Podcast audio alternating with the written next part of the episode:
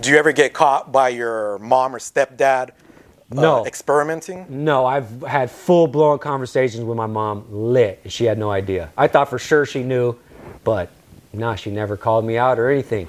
There used to be this place twice a year. It was called Rainbow Valley. If anybody's from Washington and around my age and you went to that, it was fucking epic. It used to be this just huge fucking weekend long festival before festivals were a fucking thing.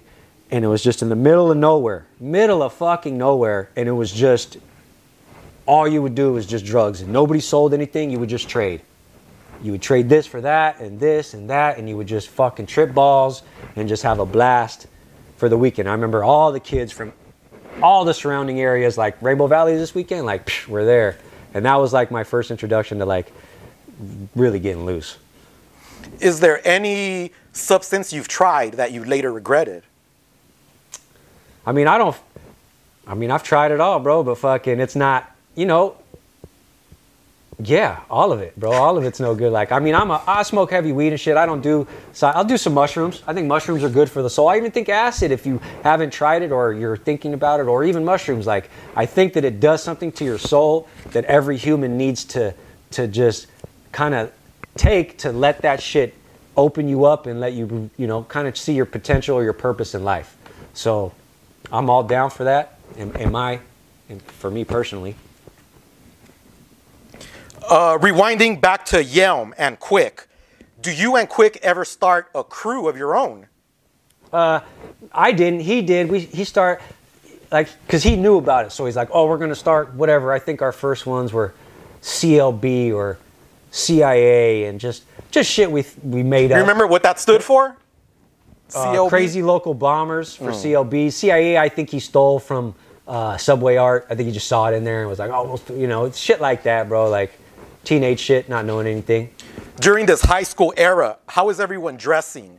Um, baggy pants, shaved Oh. heads. All that. So, like, uh, being in a small town in Washington, Washington already was like behind back then as far as like fashion. So anything that uh, you know kind of was from California would make its way up to the Northwest eventually. But for me, like, I would come down to California and visit my dad during the summer and shit like that, or come visit my grandma. So I would see and then go hang with my brother. My brother would come visit. So I'd see what he was rocking and what people were wearing, and then I'd go and bring that that with. But yeah, it was fucking, you know, same shit. JNCOs, cut off pants with the fray, big as fuck, baggy as shit. And uh, there was a store in Olympia called Rainy Day Records. I would go get my mom and me pants that were fucking, you know, that big around the fucking legs, and and that was it. Airwalks and fucking etnies and simple shoes, like just shit like that. Fucked, I think was had just came out. Drawers, shit, shit like that. How would you and your friends get your supplies in those days? Your your painting, or your markers. I mean, when I was young, I would just we would just rack them. It wasn't called racking; we were just stealing them. And I really, like, like I said, graffiti didn't come for me till a little bit later.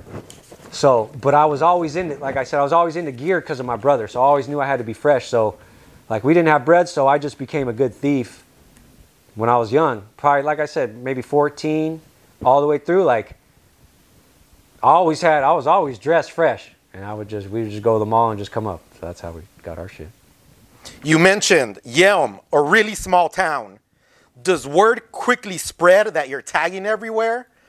Um, do you get caught up in? Uh, I mean, yeah, just within the kids, and like all the kids knew, you know what I'm saying? As far as like adults or whatever, no, they probably just saw like, you know, there's more fucking spray paint on the walls in the town. Like, what the fuck's going on? But yeah, it didn't take very long, bro. Small town shit. I was probably, I got arrested and busted probably, I don't know, not even three months in. Like, I was young, and like I said, the other homies got caught. And then I'm assuming they told because before they went and talked to them, they didn't know nothing, and then afterwards, they're on their way to my house. You know what I'm saying? So I was just like, fuck. So I was 14 or 15.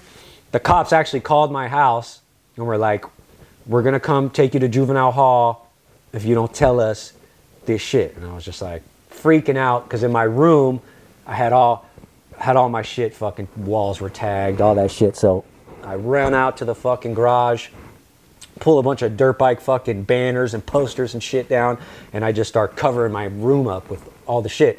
So by the time the cops get there, my whole room's covered in banners. They can't see any graffiti.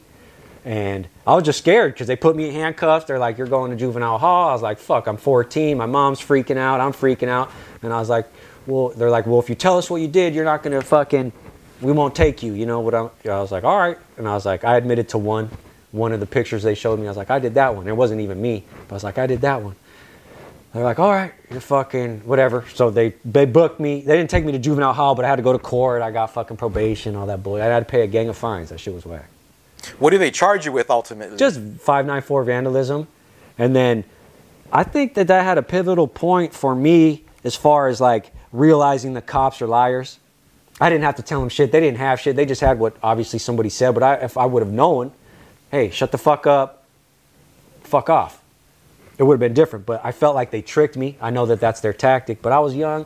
I didn't have my mom right there. I know that it's small town shit you couldn't get away with that shit now but i was by myself and they're interrogating me and i'm just like oh shit i did that one so i think by them realizing that they tricked me kind of just set me like okay i see how the i see how the world works